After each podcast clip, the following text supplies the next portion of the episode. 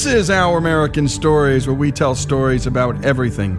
And periodically, we tell stories about sports. But as you've come to know, they're not just sports stories any more than those great stories on ESPN, those 30 for 30 stories, or sports stories. And we're going to spend an hour talking about Coach Dean Smith of the University of North Carolina. He passed in 2015, but we are here to remind people of the virtues of this man and stories about this man. If you aren't a coach, you'll still want to listen. If you run a business, if you run a family, if you have any influence at all in your life with other people, you're going to want to learn from the very best about how to lead. And that's what Dean Smith was. He was a leader, he was a teacher, and of course, he was a coach. His basketball bloodlines ran as deep as the Carolina blue sky.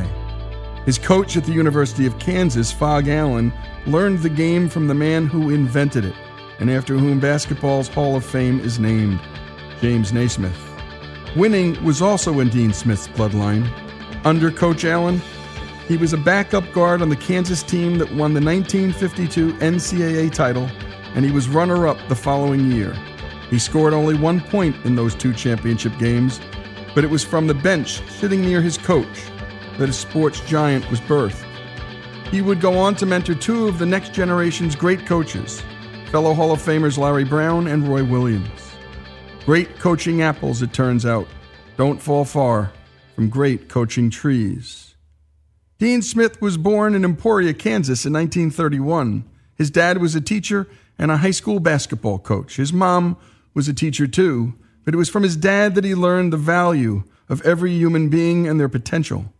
Kansas was a highly segregated state at the time, but that didn't stop his dad from putting a black player, Paul Terry, on his team. In the 1933 34 state tournament, Terry was banned from playing by state officials. Rather than hamper that team's performance, it spurred them on. They ended up winning the state title. When Smith was 15, his family moved to Topeka, where he played basketball, football, and baseball in high school and earned an academic scholarship to the University of Kansas. He would go on to coach briefly at Kansas and at the Air Force. And then came the big shot at North Carolina. He was replacing the legendary Frank McGuire, who had led a team to a 32 0 season and an NCAA championship not long before. Things didn't go very well the first year.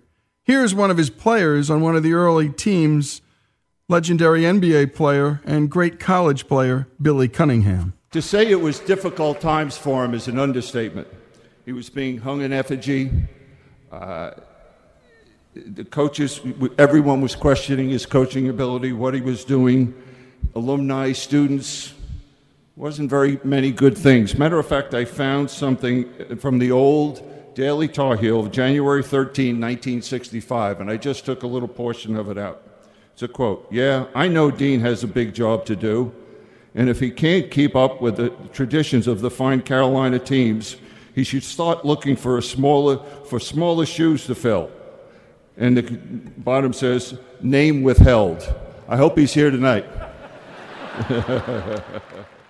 And those were tough years for Coach, and Billy Cunningham continues on Dean Smith's early years.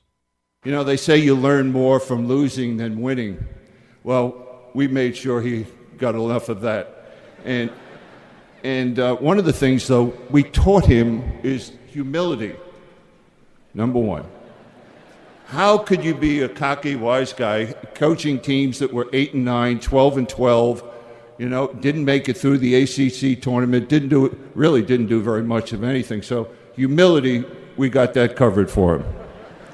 Loyalty. It was only the players and his immediate family that would talk to him. I mean, no one had anything to coach Smith. They were, all they wanted to do was get someone new in. You know, coaching and recruiting, which it come down to, and you saw that there, is that he learned that either he changed the style and started coaching in the proper way and went out and got some decent players because he surely was tired of watching us. And then that's when things started, and obviously he went on to become, if not the greatest, one of the greatest coaches of all time. And by the way, Billy Cunningham was speaking before he sold out Dean Smith Center at the University of North Carolina. This was just days after he died. All the players came back, all the people who knew him, and all the kids. The place was just packed.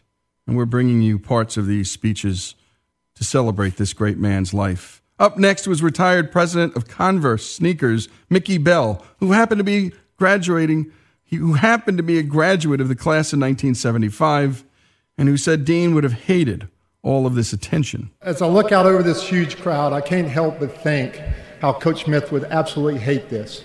As you know, he did not like to be center of attention. He did not want to um, um, be in the spotlight. He was a very humble man, and he would never accept or really understand why people came from all over the country and all over the state to be here to honor him. Yet, if anybody deserved a celebration, it was Coach Smith. And Mickey Bell then asked the question rhetorically to the crowd Why me? Why am I speaking? When Coach Williams called me last week he and asked, said that he and the family wanted me to speak, I had the same thought that you did when you saw the list of speakers today. Why Mickey Bell? For you see, I was not an All American. I didn't play in the NBA. My jersey is up there, my number, up in the rafters, but some guy named O'Corn came up and put his name on it. Besides, when you look at the other speakers here today, they're all legends Antawn Jamison, Phil Ford, Eric Montross. I said, Coach, didn't you want another star to speak here today? And Roy reminded me that Coach Smith gave equal treatment to every player, from a walk on to a superstar. Yes, said, yes, Roy said all the speakers achieved great basketball uh, uh, accomplishments. But everyone thought it'd be great to have someone on the other end of the spectrum to make a presentation. So I said to Roy, let me get this straight. What you really are saying, you want a player to speak that had limited talent, limited scoring ability, was slow, couldn't really jump, played a little, and contributed some. Is that right? And Roy said yes. And I said, Well, I'm your man. And when we come back, we're going to hear more from Mickey Bell, from Phil Ford, from so many of his great players, and the aforementioned Roy Williams. You're hearing his name a lot. This is Lee Habib celebrating the life of Dean Smith here on Our American Stories.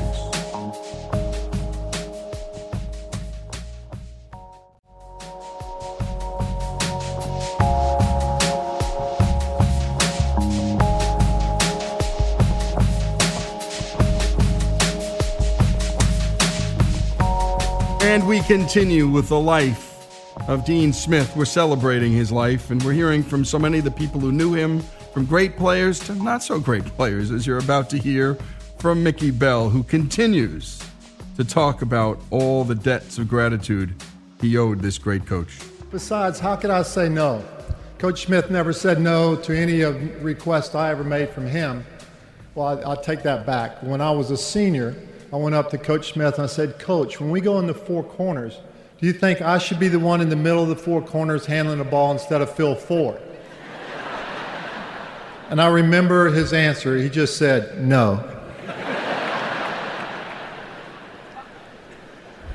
like you over last week, I have been reading and listening to all the tributes to Coach Smith. They've made me smile, they've made me reflect, and yes, they've made me cry. But I'm so pleased that through these tributes, Coach Smith is now understood by everyone around the world of how great he was. Over the years, my friends who never met Coach sometimes would come up to me and say, Mickey, was he that good? What was so special about him? And that really is an impossible thing to answer completely. For how do I explain that yes, he was a great coach, but he was even a better person? How do I explain to someone that life, his life was guided by principles and he never ever wavered from them? Yes, we all have things we believe in, but how many of you can say that you never waver from them? How do you explain to someone how he made all that played for him a man? Someone who challenged us every day to get better on the court and off the court. He coached you to be a better basketball player for four years. He coached you to be a man for a lifetime. How do I explain to someone all the life lessons he taught us while we were here? Lessons like the power of his positive words. He was the most positive man I ever met. He was always encouraging you. Now, he could get mad. Uh, I think all the players here knew that when that whistle blew hard, he clapped his hands together and said, Get on the line, we'll get something accomplished today. We were in trouble. But he was all, always positive. It was always when we make the free throw, not if we make the free throw. When we steal the ball versus if we steal the ball. The glass to Coach Smith was always half full. How do I explain to someone that everything he did was with dignity and class? He never talked about winning, only improving. He never embarrassed a player. He was both a humbled winner and a gracious loser. He never uttered a single cuss word while I was at Carolina. And believe me, my play deserved a couple of cuss words. How do I explain to someone the lesson of loyalty? You saw that every year during senior day. No matter the opponent, no matter how highly ranked they were, or no matter how important the game was, the seniors were going to start. His principle of loyalty far exceeded his goal of winning. How do I explain to someone the lesson that little things do matter? Did you fully touch the line in sprints? Did you help your teammate up once he dove on the floor? Are you on time? I look at every player right here that played for him. They're all nodding their heads because we knew that on time to Coach Smith meant five minutes early.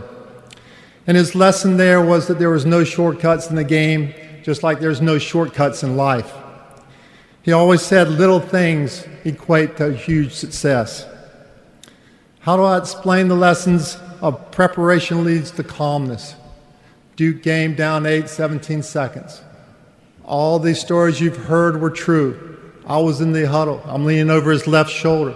He says, We're in great shape. we got him right where we want him. Isn't this fun? Because you see, we had prepared or practiced so much for late game situations. He was totally calm and positive. His calmness against adversity is something I try to do even today. How do I explain the life lessons that family and friends are the most important?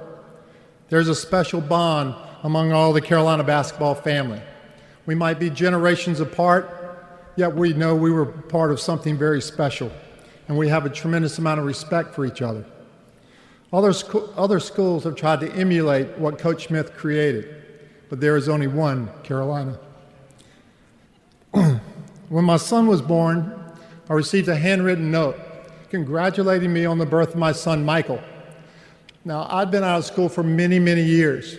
I didn't call him, I didn't tell him the name of my son, yet he took the time out to write me a note congratulating me on his birth. And when I marveled at this later when I saw him, his response was, Mickey, that's what friends do. Wow.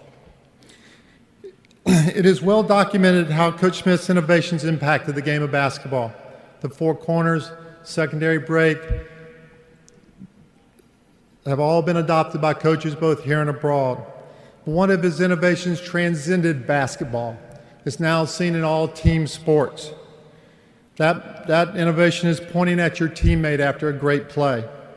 You saw it on a key play in the recent Super Bowl. Tom Brady throws a pass to the receiver, the receiver jumps up, points back at Brady, and Brady points back at him. It was Coach Smith's way of thanking the player that had just made the pass. Because to Coach Smith, it was all about team and teammate. Just think that simple gesture epitomized what Coach Smith was all about. If he was here today, as Billy said, he would really not like this uh, praise on him. He would be up here pointing at people, he would say, Thank you, players. He would say, Thank you, Coach Guthridge. He would say, Thank you, students. he would say, Thank you, Roy Williams. And I think all of us should thank Roy Williams for keeping the values that Coach Smith created ongoing here in Chapel Hill.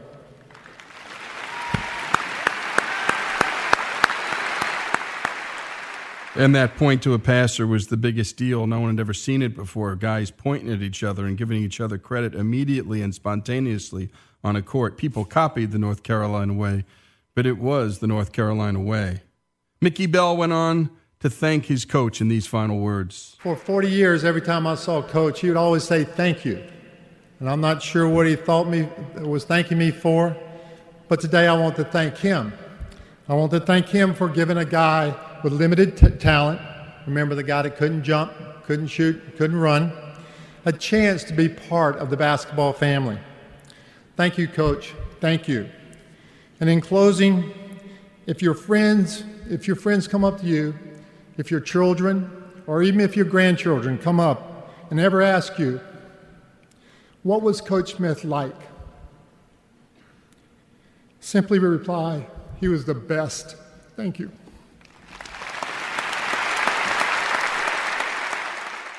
And then came up Phil Ford, one of the greatest point guards in college history, ended up coaching at North Carolina, and he started things off with a funny story.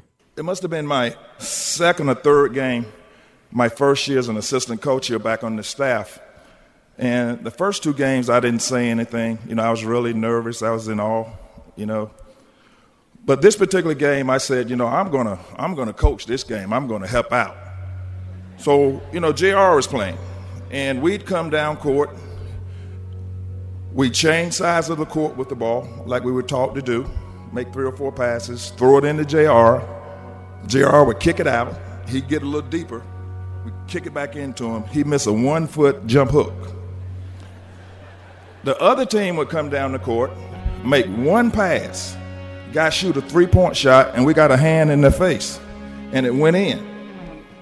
So this happened three or four times down the court, and I say, I'm a coach a little bit right now. I say, coach, you think we ought to call a timeout? He looks at me with a straight face and says, What are we going to tell them? you know, we're getting the shots we want to get. They're taking the shots we want them to take. That was my first lesson in coaching right there, I'm telling you.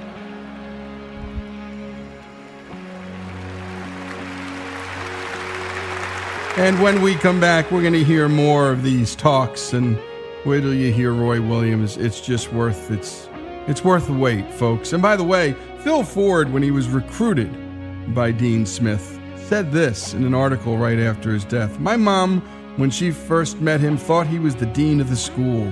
That's the way Mr. Smith carried himself, like the dean of an academic program, and that more than 95% of his players graduated is a record that would make any college dean proud. When we come back, more on the life of Coach Dean Smith, his story, his players' stories, North Carolina's story, here on Our American Stories.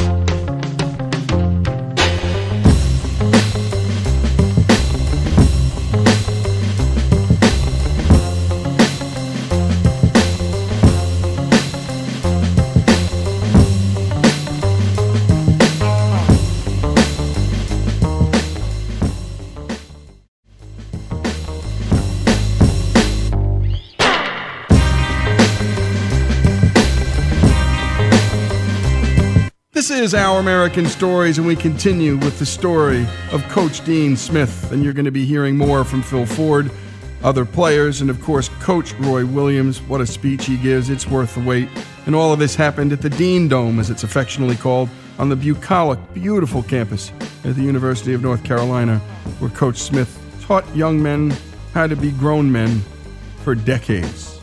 Phil Ford, by the way, before we go to another clip and his talk, he said this about Coach Smith. He was about the only coach who told me I was not going to start. But my mom sat me down and explained to me that when I was a senior, I could then be assured that Coach Smith wouldn't be promising another high school All America my starting spot when he was a freshman. And I would never have thought about it that way. Right there and then, Coach Smith was teaching me how to be a man and how to think like one. Back to Phil Ford's speech, and he starts to get emotional right about here. Because of my Christian belief, I, I do believe that coach is in a better place right now, uh, especially seeing how he was the last couple years.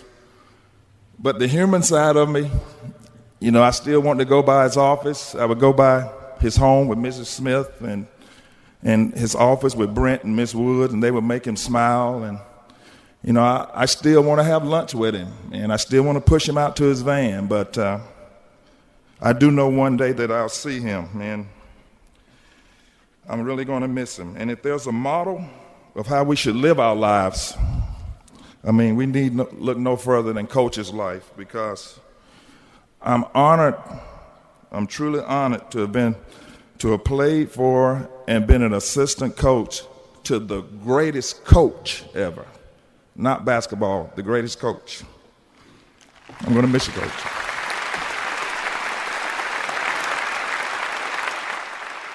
And next up, and by the way, you're seeing every race and ethnicity, every speech style, every religious type. Up comes this gigantic, tall, skinny white kid, seven feet tall, outstanding UNC player, Eric Montross. And these are the words that came to his mind about Coach humility, conviction, dedication, compassion, loyalty bravery, and love are a few words which I now know describe Coach Smith. But in 1988, I knew Coach Smith only as a winning coach. When my high school basketball coach said to me, Would you be interested in hearing from the University of North Carolina and Dean Smith? My answer was yes. Later that summer, I pulled my truck to a stop in front of the open doors of our gymnasium, and one of my teammates ran out of the gym into the parking lot and he said, You'll never believe who's here to watch you play in a pickup game. It's Dean Smith. And he's sitting in a rickety old plastic chair in the back corner. You see, even in Indiana, a state with their own legendary coach in Bob Knight, Coach Smith evoked emotion and respect. My father remembers early in my recruitment wanting to learn more about Coach Smith. So he and I began to read the book, The Carolina Corporation. It was then that we began to see a sketch of what would later become a deep understanding of Carolina basketball under head coach Dean Smith. In the fall of 1992, I sat with my Tar Heel teammates, many of whom are here today, in the locker room just back here. And we were setting goals for the upcoming season. We came to an agreement at the end of that meeting that our goal would be to end the season in New Orleans. The next day in our locker, and you guys remember this, was an 8 by 10 picture taped in the corner of our mirrors, where it stayed all season long. The image in that picture was of the scoreboard inside the New Orleans Superdome, and it said, The University of North Carolina, 1993 National Champions. The famed poet Robert Frost said, The afternoon knows what the morning never suspected. Upon Coach Smith's passing, ESPN's Marty Smith used that quote to describe Coach Smith as the afternoon, and so many others, including his opposing coaches, the morning. Coach Smith has had a profound effect on our lives. For many of us and for many of you, the first thing we think of is a magical comeback, a championship, or a victory over a rival. But more impressive than those on court achievements is the indelible mark he has left upon society. As a respected leader in the community, he stood tall for what he knew was right and garnered respect because of it. He's long been lauded for his efforts, but was shy to receive this attention because to him it seemed like the only morally correct stance to take. And however great his passion was towards the game that he loved, it was displayed tenfold to us as his players. He brought the fight for desegregation to college sports and used the game of basketball as a vehicle to carry the message, a faith based message of humanity, onto a national stage. Coach Smith delivered this message publicly, but his message was not for show. He administered it to us as players as well. He mandated that unless he had a letter from our parents excusing us that we be in a place of worship once a week, he encouraged us to find something we were passionate about outside of the game of basketball and to share the same dedication we had for our sport with that cause. There was a recognition that basketball was not what should wholly define our lives. And for many of us, that way of thinking has been embraced. Dr. Martin Luther King said, Jr. said, everybody can be great because anybody can serve. You don't have to have a college degree to serve. You don't have to make your verb agree to serve. You only need a heart full of grace and a soul generated by love.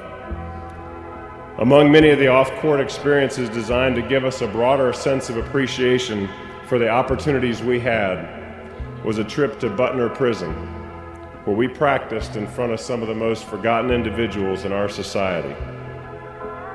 Numerous trips to children's hospitals also brought us face to face with the very spirit that made our sport so popular and increased our awareness that the world was not made up entirely of individuals as fortunate as we were. A familiar thought for the day used by Coach Smith is the Serenity Prayer from theologian and fellow Medal of Freedom winner Reinhold Niebuhr. It reads God grant me the serenity to accept the things I cannot change, courage to change the things I can, and wisdom to know the difference. Leaders are unique in how they convey their beliefs. Coach Smith, he led with courage and wisdom and by example, giving all of us the opportunity to focus the lens through which we looked at life.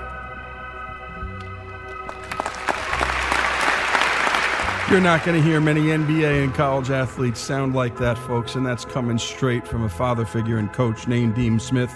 And when we come back, we're going to hear from Coach Roy Williams.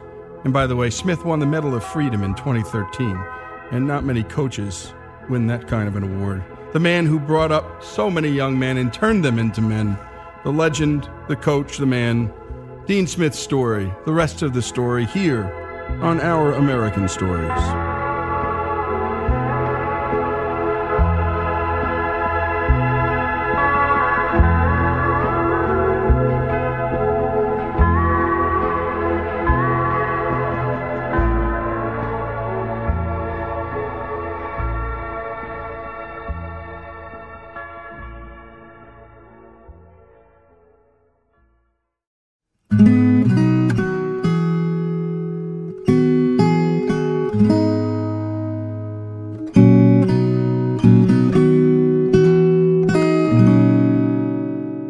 Is Our American Stories, the final segment in this hour long celebration of one of the great men, one of the great coaches, one of the great teachers in American life. And we love to celebrate teachers, and the best coaches are just that. Listen to our Bear Bryant Hour, our Vince Lombardi Hour. They're startling. And what you can learn as a parent, as a teacher, as a coach, as a school leader, as a church leader, well, it's all there, folks. Listen to the way these young men talk 30, 40 years after playing for him. It's as if it was yesterday and they still maintain relationships. By the way, Michael Jordan said this Other than my parents, no one had a bigger influence on my life than him. He was more than a coach, he was my mentor, he was my teacher, he was my second father. And by the way, this man racked up 879 wins a 776 winning percentage, 17 ACC championships, and boy, that's tough. That is the tough basketball conference. And of course, two national championships. But here's why he's really remembered it ain't the wins, folks. And now, the man who played as JV player for Coach Smith, went to Kansas, then came back to North Carolina, current coach Roy Williams. If you ever hear anybody say that Roy Williams said Dean said this, you know it's a lie. Because I've never referred to him anything other than Coach Smith. If you hear anybody say that Roy Williams said Bill Guthridge, that Bill did this, that's a lie too. Because he's always been Coach Guthridge. And Coach Smith used to say, he'd call and he'd say, Coach Williams, Dean Smith. I said, Coach, how you doing? Right. We're partners playing some good golf matches, and I'd always call him Coach, and he'd say, You can call me Dean. I said, No, sir, I can't. And I never have. No, sir, I can't. Here's Roy Williams talking about something that startled him as a young player, and it had to do with where Coach Smith took his players to practice. I even dreamed of Coach Smith last night. Gospel truth. I hope I never hit another golf ball if that's a lie. So, Coach knows I'm telling the truth. But some of the things about Coach Smith, and one thing I thought of when it was said something about Coach taking them to Butner and practicing. It's one of the times I disagreed with Coach Smith. He took one of the teams when I was here to the state prison, maximum security prison. Everybody there had at least two life sentences. And they closed that door, that gate, and it is a scary feeling. And we're in there and we're doing a little clinic and everybody's having a good time. And coach says, Well, let's scrimmage those guys. Okay. And he looks at me and he says, Coach, you referee. Now, there's some players here that remember that. I said, Coach, you think I'm calling a foul on one of those guys? You are crazy. and that was the truth. I didn't call a single foul. And not a lot of coaches are taking their boys to prisons to scrimmage, folks. Dean was always teaching. Roy Williams says here with Dean Smith, with Coach Smith, the players were always first. The other thing I remembered last night about Coach Smith is he always wanted to make sure that you guys knew you were first, more important than anybody else. And I've tried to do that for 27 years as a head coach. One day, I was talking to a player, and I have a rule when a player is in the office, nobody interrupts. And if somebody calls, I don't take the call. And Jennifer Holbrook, who's sitting over here, was my secretary at that time. I've got a player in the office, and she opened the door and stuck her head in, and I looked, I said, What? Because you just don't do that. And she said, Former President Bush is on the phone. I said, Would you please tell him we'll call him back?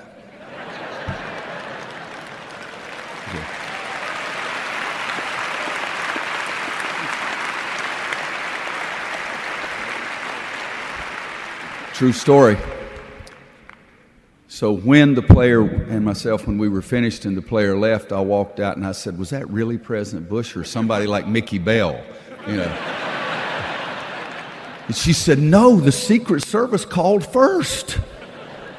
And I said, "Well, see if you can get him on the line." And so she got him on the line, and I talked to him, and he wanted to see if he could get two tickets to the next game. Swear to goodness. So, two or three years ago, the Final Four was in Houston, and they honored President Bush. And Jimmy Nantz was the MC, and Jimmy got up and told that story about Coach Roy Williams wouldn't even take his call. and President Bush got up and said, The conversation I had with Coach Williams was fantastic because he said his players were more important than anybody. And that came from Coach Smith. And here's Roy Williams talking about the encouraging ethos that Smith drove at North Carolina. I would like to encourage all of you to tell people what they mean to you. At the private service with the family and the Letterman, I told them a story that I had never told Coach Smith that I loved him. And I've regretted that. And I've told my players, encourage them to tell people that mean really mean something to you, tell them how much they mean to you. Coach Smith knew what he meant to me. I tried to give him a great deal of credit because I told the truth. Everything that I did, I got from him. Now, yesterday I didn't guard the four corners quite as well as he would have wanted me to. And I look out and I think Coach Larry Brown, who was one of the first guys to run the four corners, up here is Phil Ford, the best ever. Kenny Smith, Dick Grubar. I tried to give him credit every time I did anything, but I never really told him what he meant. So my players are sitting back there at the back, and they know this is the truth. We should all spend time telling people what they truly mean to us. I had a coach one time that said if you coach a guy 30 years later, and I'm from the South, so guy means boy or girlie the one, so it makes no difference.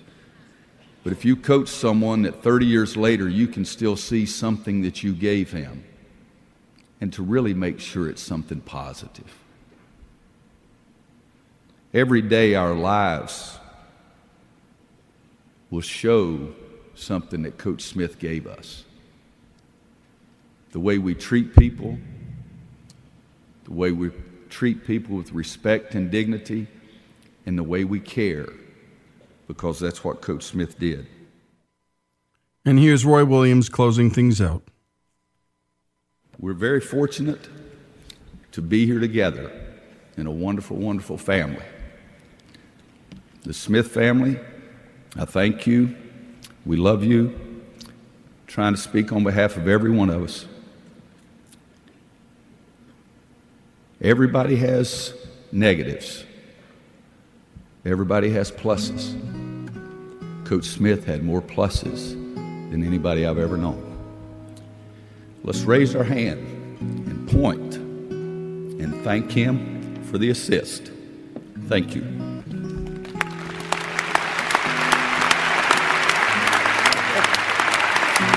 And again, we're at the Dean Dome. We're taking you there. And this was last year, but we'll play this every year because great teaching is great teaching and it's eternal.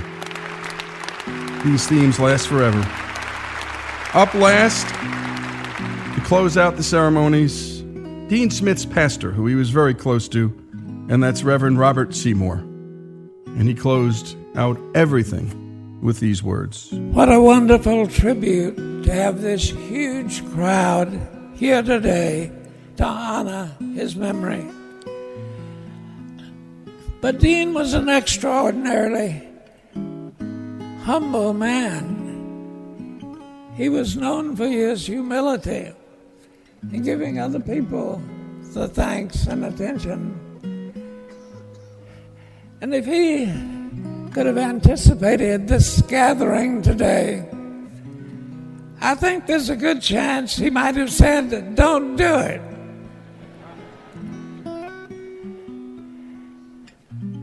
But this gathering was not for Dean.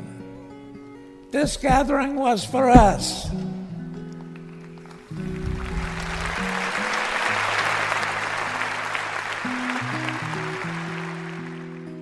And it's so true. And by the way, the Reverend then went on to read a little poem that was absolutely beautiful.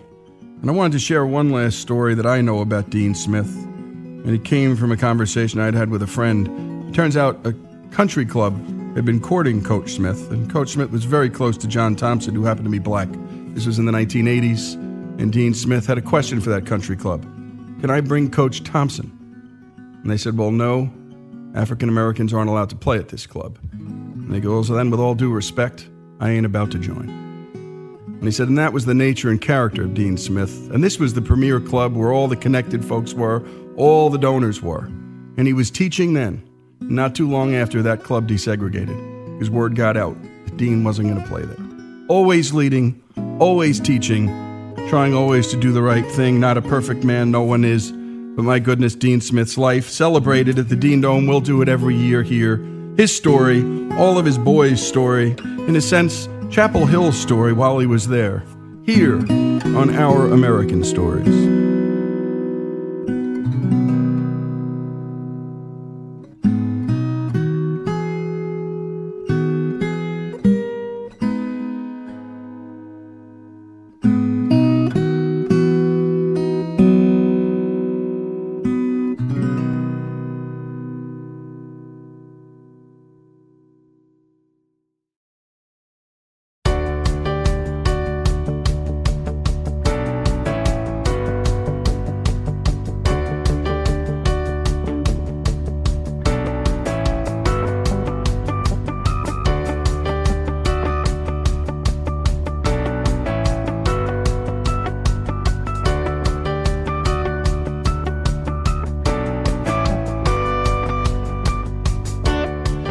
Is Our American Stories, and we love to talk about everything here on the show. And one of our favorite subjects is family. And today you're in for a treat. John and Brodie Croyle join us. Both of these guys played for the University of Alabama, the Crimson Tide. And I'm going to well, I'm going to put aside our personal differences because we're broadcasting from Ole Miss, uh, right here in Oxford, Mississippi, and they're an arch rival. John was the father. He played for Bear Bryant back in the 70s, won a national championship, could have gone into the NFL, but he didn't. He started the Big Oak Ranch, and he takes in kids there that their parents don't want or just can't raise. And over the years, well, he's taking care of 2,000 kids. Right now, they're taking care of 140 at the Big Oak Ranch. John Croyle's son, well, he was raised at this ranch, and he ended up going to Alabama and being the star quarterback and ended up playing in the NFL.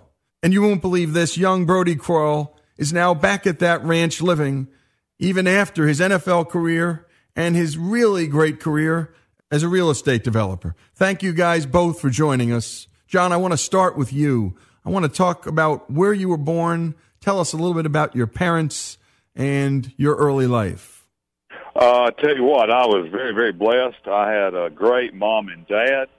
And uh, my dad uh, grew up really tough.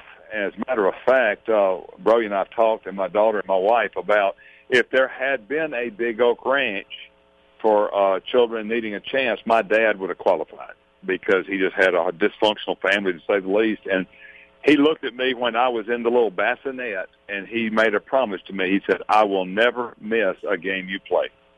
And his dad never saw him play, and he played little uh, minor league, semi-pro baseball, and uh, dad never saw him play his whole career. And that being said, uh, he kept his promise, with the exception of one time when there was a death in the family and he had to go take care of business. Other than that, he was always there, whether we were in Los Angeles or Dallas or all over the southeast uh, playing for Coach Bryant. Uh, he was always there, and um, they uh, they loved me. I mean, I, I wished I could make it complicated, but uh, I was their life, and they made sure that when everybody else was being stupid that he wasn't going to let me. And um, he was a little over guy, five eleven guy from New York, but uh, I, I was afraid of him. I mean, even when I was a lot bigger than him, uh, he looked at me once. He said, "It, it, you know, you're bigger, stronger, faster." And I said, "Yes, sir." And he said, "It don't take big, strong, and fast to pull a trigger." And uh, that kind of cleared the air of confusion. And so uh, I had great parents. I was blessed. And and your parents instilled certain values, uh, John, in you. I think deep. Uh, talk about some of those. Talk about uh, faith in your family and what role that played, what it instilled in you and your life and your choices, John. Uh, my parents carried me to church every weekend. I mean, we we didn't miss a Sunday, and uh, I got to just witness him working. For example, working with youth groups, and I would see my dad take ten dollars and go buy a kid a glove because that kid's dad wouldn't or couldn't. And I just watched that my whole life. And that's one of the things we talk about as a family is that there's many things I do that now Brodie does that we both learned from my dad. And uh, like, you know, just uh, courtesy and there's no excuse for rudeness and there's no substitute for just being courteous to people. Be nice. And uh, that's one of the things I admire about my dad and Brodie too is uh, I've, I've never seen Brodie be rude to anyone that wanted an autograph or a picture. He's always been very kind about that, and we both learned it from my dad. And I would assume that your dad taught you a little bit about work too, John. Talk about that. yeah, he said uh, when he, when I was little, he said, "Don't do it if you're going to do it half baked." Uh, but he didn't say baked. And uh, yeah. we have uh, applied that now to our lives, and uh, that's one thing that's really neat is, is when people come to the ranch, they see um, quality without extravagance. And uh, we think if you're going to do it, just do it right, build it to last, and because uh, it's going to wear your name and our family's name. And uh, that's one of the things I learned from him. And uh, now our our grandchildren learn that from their dads. And you had another male role model, and I want to talk briefly about him now, John, for about a minute, and then Brodie, we're going to talk a bit about uh, this role model and this mentor too. And his name was Bear Bryant. And John, just for about a, a minute or two, talk about some of the things that you and the boys who played for Bear learned from him off the grid, off the X's and O's, off the football field. Uh, what did you learn from him, and what did he teach you as men? Um, show your class, have a plan, work hard, and uh, when your ribs are cracked and your finger is dislocated, uh, you put it back in place. and You keep playing. Uh, there's no room for quitting. And his theory was, if he could make you quit on Tuesday, you would quit on Saturday. And to be honest, Saturday was the easiest day of the week because uh, getting prepared for Saturday. But I think the very first meeting, he set the tone. He said, "quote Don't show me how good you are. Don't prove to me what you've got." He said, "Just join us and let's win the national championship." And that was it. And we lost one regular season game in three years. We won the national championship my senior year, and uh, we have just been so very blessed to to take many of the things he taught us and apply them now with our children and um, uh, mental mental toughness. I mean, that's missing with a lot of kids today. And and and I know Brodie's on the phone with us, but uh, he's mentally the toughest man I know. And uh, I have just watched him in his whole career, and I learned a lot of that from my dad and from Coach Bryant. Well, hold that thought, John. And when we come back, more on this remarkable father son story about male mentorship and about so much more. This is Lee Habib, John and Brodie Croyle for the hour, a remarkable father son story here on Our American Stories.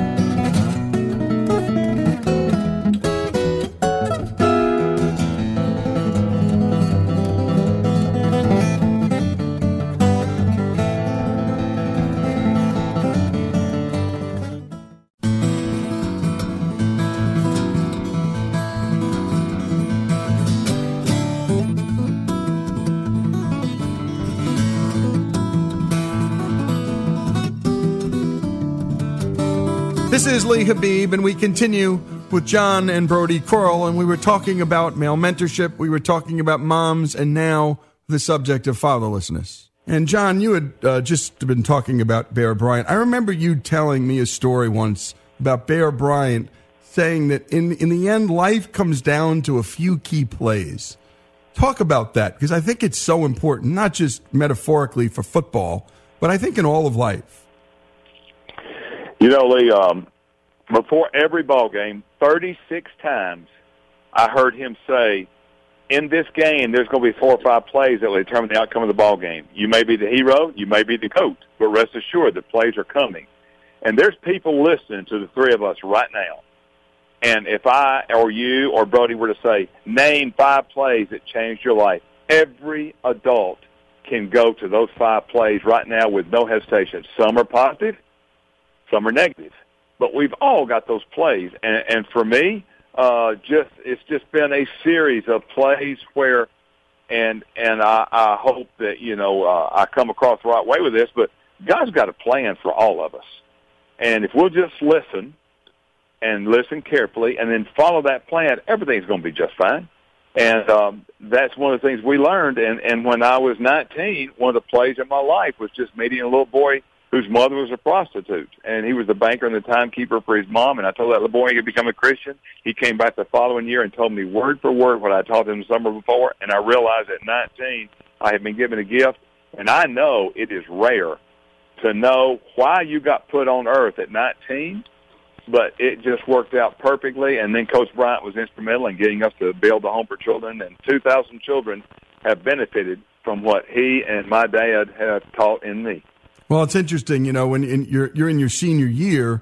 Here's Coach Bryant, who's legend for sending boys to the NFL, and you have this crisis. You're not sure you want to go to the NFL, and if you do, you're only going for the money because you want to help kids. You want to work at a ranch or something. You have something in your head that says God's gifted me with this. And talk about that moment with Bear because you're seeking his guidance, John. You're seeking his mentorship. And what happens on that, that, that, I think that's one of the big plays in your life too. It must be. What does coach tell you and what happens next? Uh, very simply put, um, leadership is simple. Uh, you got to know where you're going and you're able to persuade people to go with you and he had that in loads. I mean, just dripping out his nose. And I went to see him and said, Coach Bryant, I'd like to get some money from ball and start a home for children. And he looked at me and did not hesitate. He said, don't play pro ball unless you're willing to marry it. He said, go build that ranch you've been talking about. I walked out of his office and never looked back. And uh, I say this with all humility, Lee. I, I have never been depressed.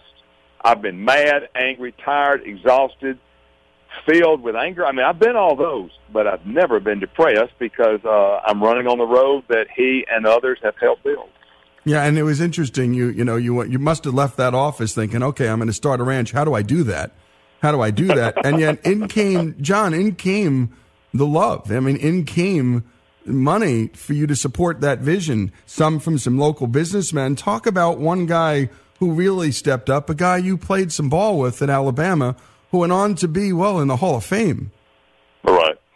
Uh, John Hannah, he and I came into Alabama as freshmen, and uh, he is, by many standards, the best offensive lineman to ever play in the NFL. As a matter of fact, he's on the cover of Sports Illustrated.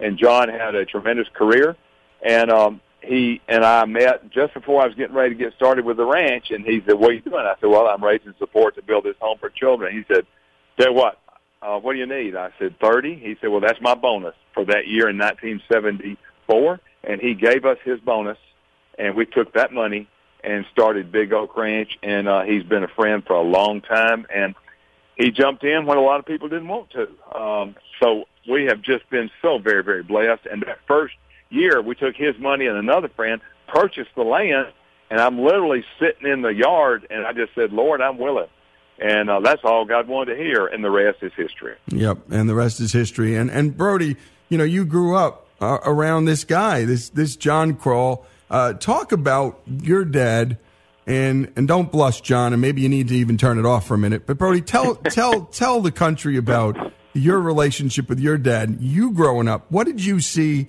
How is your life different than some of the other boys you knew? Tell me about your early life, Brodie, and and what what it was like growing up on a ranch like the Big Oak Ranch, which, by the way, folks, is in Gadsden, Alabama, a beautiful place to live.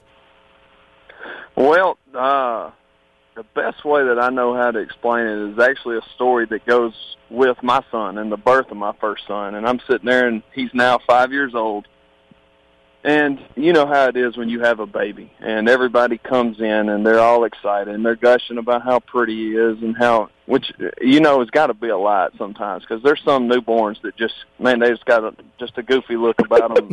but, uh, but mine, of course, was not. Right, but, uh. I'm just kidding. But, uh, he, uh, he came in and he was the last one to come in and uh he had kind of let everybody else like he does and like he was raised by his dad and uh, we all try and follow suit. You know, you let everybody else go first, and you you're the last one. And uh, so he was the last one to kind of come in and uh, do all that and get to hold his grandson. And uh, he had something in his pocket, and uh, he handed me something. And I, you know, like your dad's giving you something for the first time. You know, as a first time dad, you're kind of expecting this, that, or other, and it's a compass. And I'm sitting there, I'm going, well, all right, Dad, well, thanks for the compass. He goes, you know what it is? I was like, not really. He said, it's called a lensatic compass. And basically what it is, back in World War One, uh, back before all this technology and everything, the commander would call in and he would call, or the general would call in and he would tell his captains, all right, I want you to go 110 by 100 degrees north, northeast. I want you to find your mark and you could take that compass and you could lock it in on that mark. And no matter which way you spun no matter how lost you got you could always find your true north. And uh he said and you get to that spot and you wait for the next instruction. And he said he said bud you're entering into being a dad. He said uh never lose sight of your true north he said, always understand what your true north is. He said, there's going to be a lot of seasons. There's going to be a long journey. He said, but always stick to your true north and what that true north lies in. He said, and if you do that, he said, I'm going to go to your boy in 18 years. He said, I'm going to go to Sawyer and I'm going to say, Sawyer, who's the godliest man that you know? And he said, buddy, if you stay to that true north, he said, he's going to look me dead in the eyes and he's going to say, my daddy's the godliest man that I know. And I tell you that story to tell you that, uh, my dad is the godliest man that I know, and it is because he always stuck to his true north. It is because he never wavered. He was always the same man every single day. And I always tell people the best way to learn is to watch, and I got to literally watch the best, and he and my mom live it every single day. That's a beautiful story, Brodie. And you grew up on the ranch, didn't you? Talk about that. You're around all these kids, and now you've got to be, in a sense, the true north to them, don't you? Uh, you know what? Growing up, uh, I was just one of the boys, and that's I literally went straight from the hospital to the ranch. Yep. It was the only life that I ever knew, and those were my brothers, and those were my sisters at the girls' ranch, and they were no different than me. The only difference is that I had my real mom and dad, and my my parents raised me to look at it that way. And I now live at the ranch with my two boys, and they have 70 brothers that live here with them and 70 sisters at the girls ranch and they're looking at it the exact same way. And you know what? That is a uh, that's a great perspective that um you know our my parents instilled in me and my sister and our family is that you know what? We're very blessed that uh because we get to see the other side of it. And we get to see the parents that didn't want the job. We get to see the parents that struggle with different things and can't handle uh, taking care of their own children. And uh, the awesome, awesome part is that God's called us that we get to play a small role and get to fill that void and bridge that gap. So uh, all these kids and you know the 140 we take care of on a daily basis, and the 2,000 that have been here now know what family looks like because God placed a calling on a man's life 43 years ago. Well, what a blessing that you followed in your dad's footsteps. You know, you went into the NFL, Brodie, and a lot of guys go into the NFL and the North Star becomes well, you know what the North Star becomes for guys in the NFL, and Yeah. it's it's tragic and it's sad if you don't if you get that much money that young and that much fame. Well, life gets difficult. On the other side, we're going to take a break here. We're going to continue our conversation with Brodie and then bring back John because I want to have the story told of how this place, the Big Oak Ranch, got formed, and more importantly, how it evolved from a place for boys to a ranch for girls. This is Lee Habib, an extraordinary father son story, one of my favorites, and we spend a lot of time on the subject, folks. John Croyle, Brodie Croyle, for the hour. This is Our American Stories.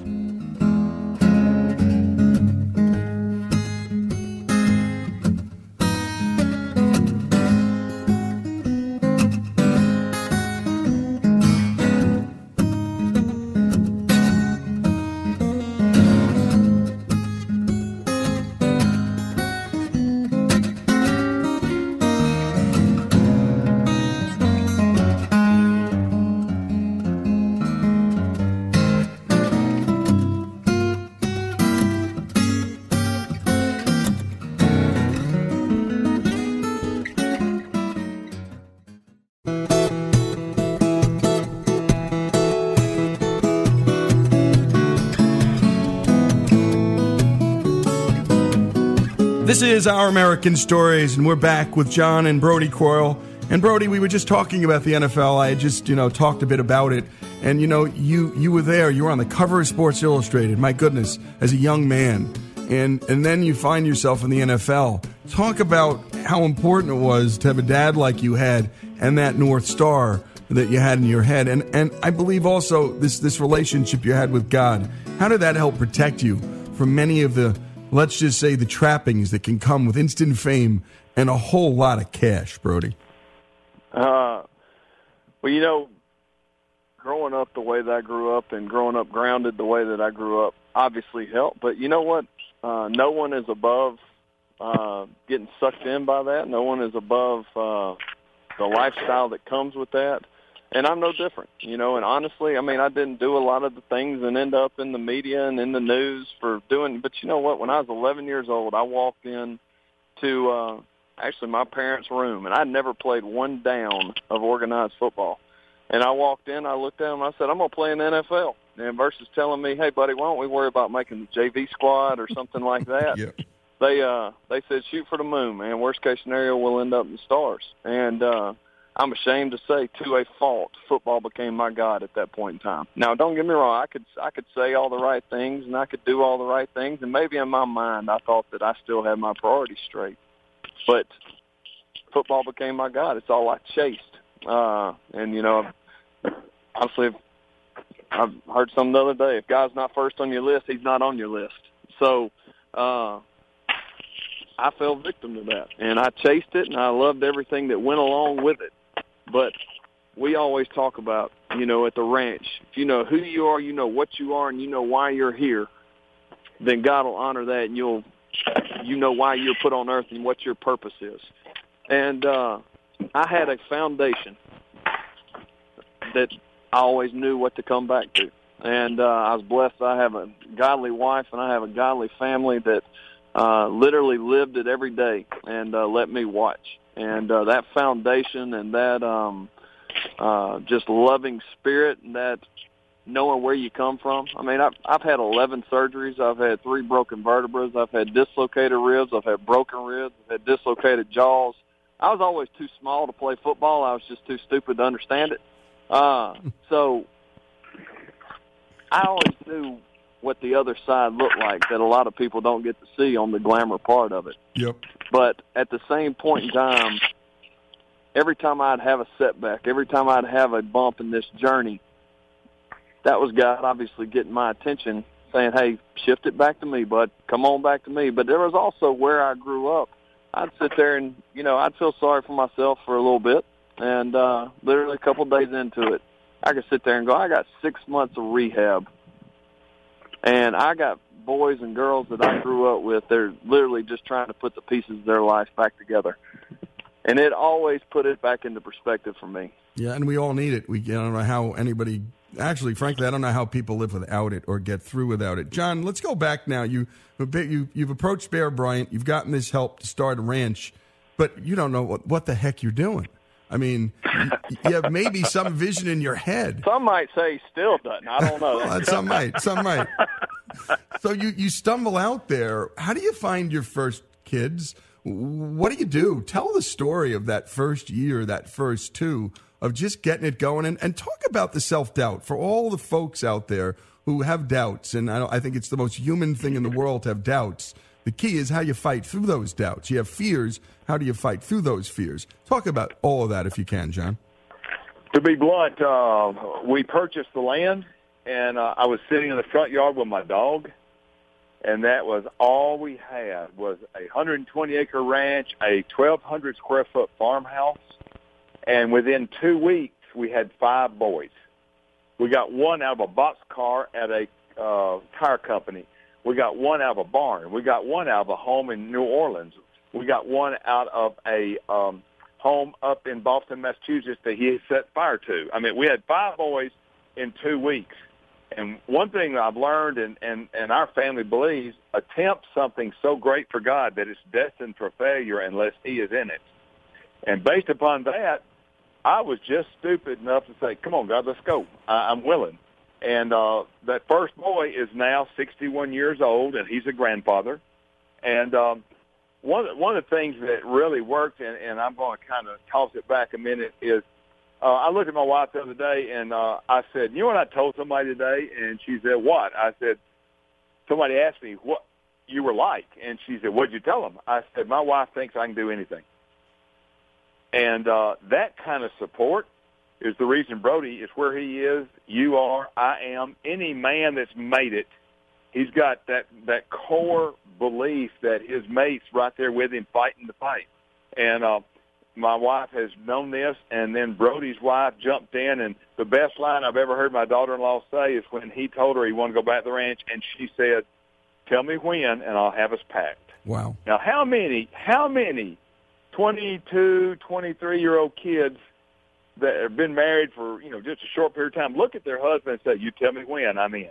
Wow. Uh, that's strong. And as a matter of fact, if anything ever happens to Kelly and Brodie, I don't care where he goes. Kelly's coming home with me, so uh, it's all good. Now talk about He your, means that, too. Talk about your bride because here you are. You're on the cusp of. I mean, you could have gone into the NFL. You could have done a lot of things with your life, and you're sitting there with this dream in your head. Talk about you know first sharing that with her. And did she look at you like you were crazy? Um, did she say, "I'm in"? Did she have the same faith you had about this vision? real quickly. Um, uh, I asked her to marry me on the boys' ranch, and I said, "I love you. Will you marry me?" And we're going to have 80 boys. She said, "Let's go through them one at a time." And uh, we went through them again, and uh, she said something about three years ago that just nailed me. Uh, I'd always said, "I got chosen to do this." She chose to come do it, and she had a choice. And uh, anyway, she looked at me about three years ago. She said, "Did it ever cross your mind maybe I was chosen too?" I picked up my legs. I picked up my heart. I Busted. Picked up everything, and, Busted. major busted. Major that- busted. what- And uh, to be honest, I mean, uh, she she's had every reason to just tell me goodbye. But uh, she's been here 42 years, and um, we're where we are now because of Brodie's mama. But Brodie, let's talk about your mom uh, because John just talked about his bride. But talk about your mom and the role she's played in your development and how it's helped you in some ways to even choose your wife. Because in the end, if we see what a mom looks like, then this informs us when we go to choose our wives. It's just funny you say that. That's why Dad and I both are laughing. Because uh, one, my mother, my mother is just. uh I mean, when I was growing up, just to keep the doors open. Uh, I mean, Dad would speak, you know, 300 times a year. So I mean, he was on the road a lot, and uh, so my mother is a strong, strong woman that uh, is just a godly woman. That uh, she is a calculus teacher, and there she one, so she's typically smarter than you in everything, and then secondly, there is no gray. You're either right or you're wrong. so uh, there was never any uh, talking her into anything.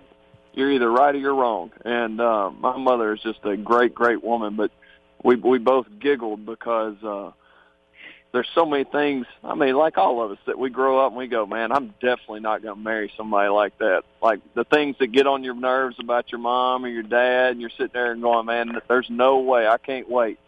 And then I married someone who is exactly like her. Like carries herself the same way, has the same fiery spirit, the same will put you in your place in a heartbeat.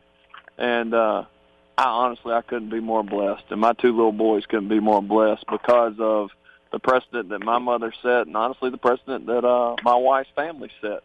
And uh, now my boys get to grow up and have the same uh, characteristics in a godly woman. And like you said, now they understand and they get to look for because they get to watch every day. And then one day, uh, I pray that they marry somebody just like their mama and just like their grandmama because uh, those are two great women. We're talking to John and Brodie Croyle, and when we come back, a final segment with this remarkable father son team, this remarkable father son story here on Our American Stories.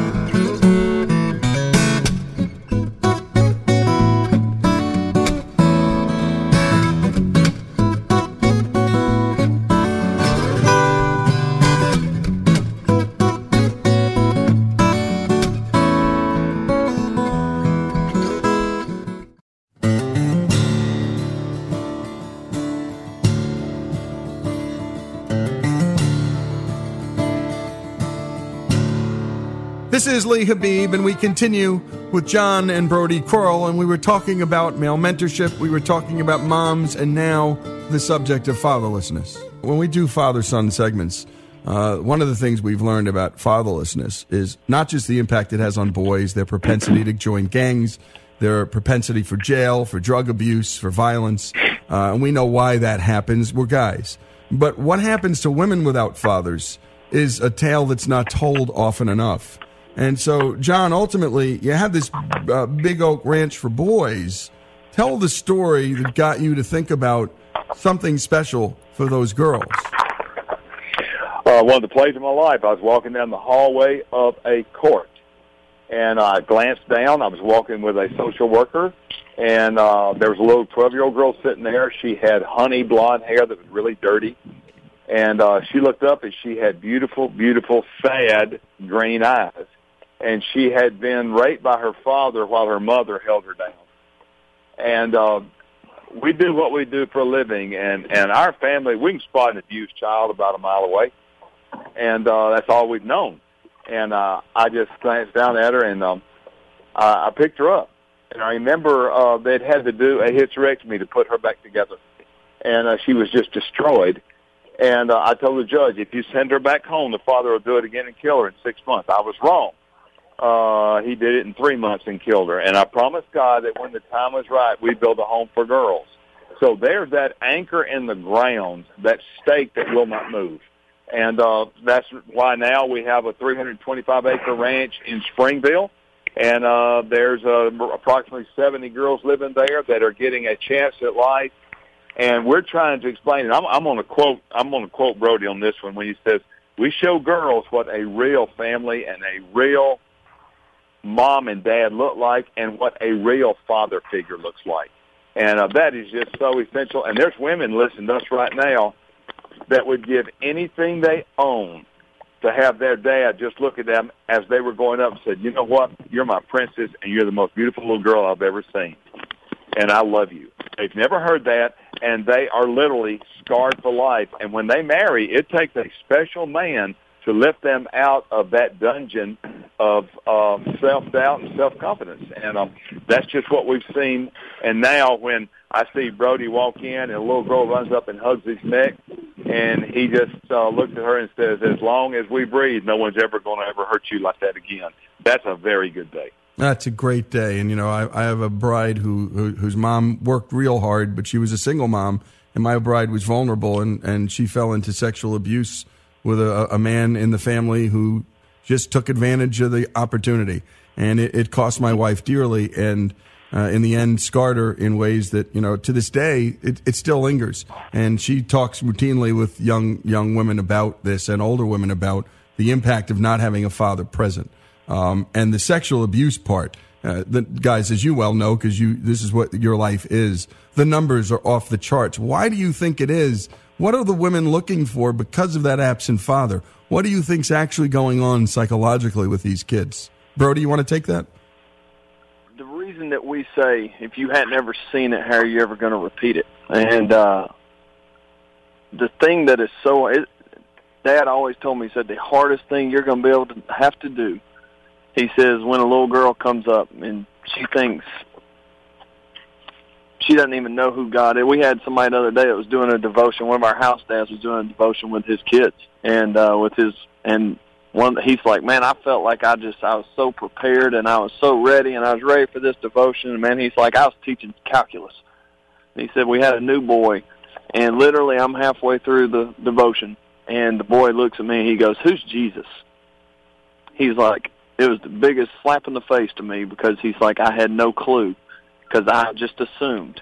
And we have girls that go, so this Jesus you're talking about, um, he's everywhere, right? Sure is, baby. He's all, he's got a great plan for everybody's life. Sure does, baby.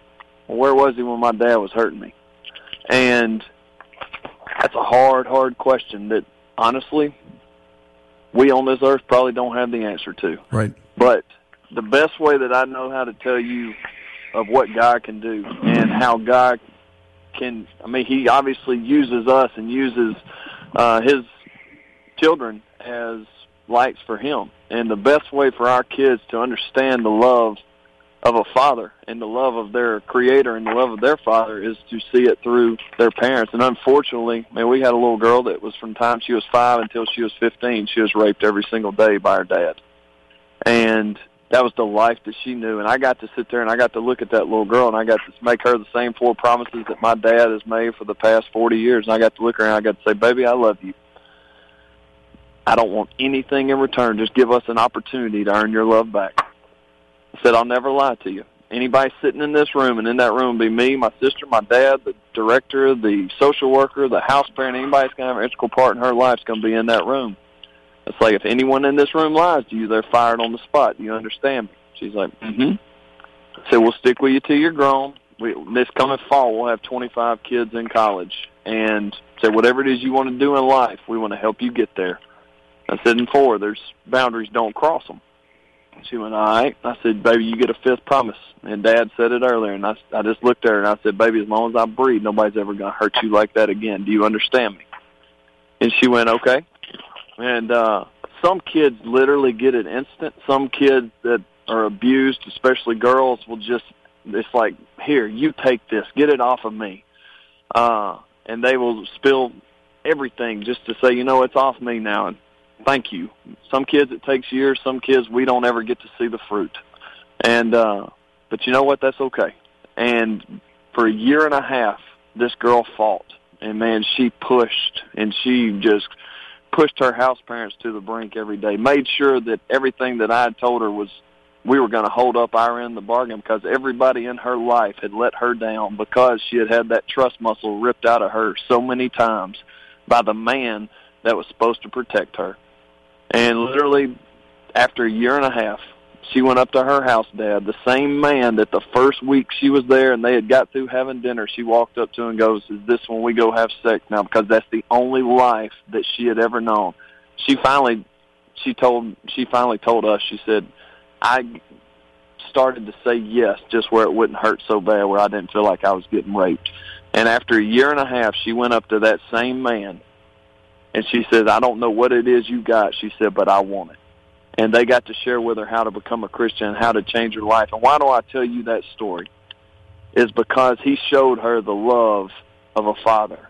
And she finally understood that, you know what, that man that used to do that to me and that man that used to hurt me and that man that pushed me to the brink, that man that made me question life and who I was and if I wanted to continue it, now she's gotten a year and a half with a godly man shown her what a father and what a father's love is supposed to look like. And because of that, she's now going to spend eternity in heaven because she now can understand the love of a father in heaven. Uh, that is a good day. And that is uh, what we get to do on a daily basis. And people have said, you know, well, what if y'all would take Christian out of your name? What if they push you to take Christian out of your name? And you know what? That day might be coming that they try to push us to do that and they say, well, you know, we'll take away your 501c3. We'll do that unless y'all have Christian out of your name. You know what? We know that there is no change uh, without God Almighty. And uh, we know there is no change without that Christian thing. We know there is no change without showing the love of a uh, father, which then they can understand what they were put on life for. And uh, unfortunately, the abuse and the um, level of abuse and level of sexual abuse is getting worse and worse and worse. Uh, but that's what we get to do, and that's the kids that we get to help. And uh, I, people ask me all the time now, where do you see the ranch going? I say, man, I'd love for us to be out of business in 20 years. That would be amazing. That means no kids are getting hurt. That means no kids are seeing pain. That means no kids are getting raped by their fathers. But unfortunately, we're going in the opposite direction and uh, we will continue to uh, just follow that lead and follow God's lead and uh, continue to offer uh, what He intended for a family to be. Well, and as I told you guys during the break, uh, and Brodie, and, and, I thank your dad for this.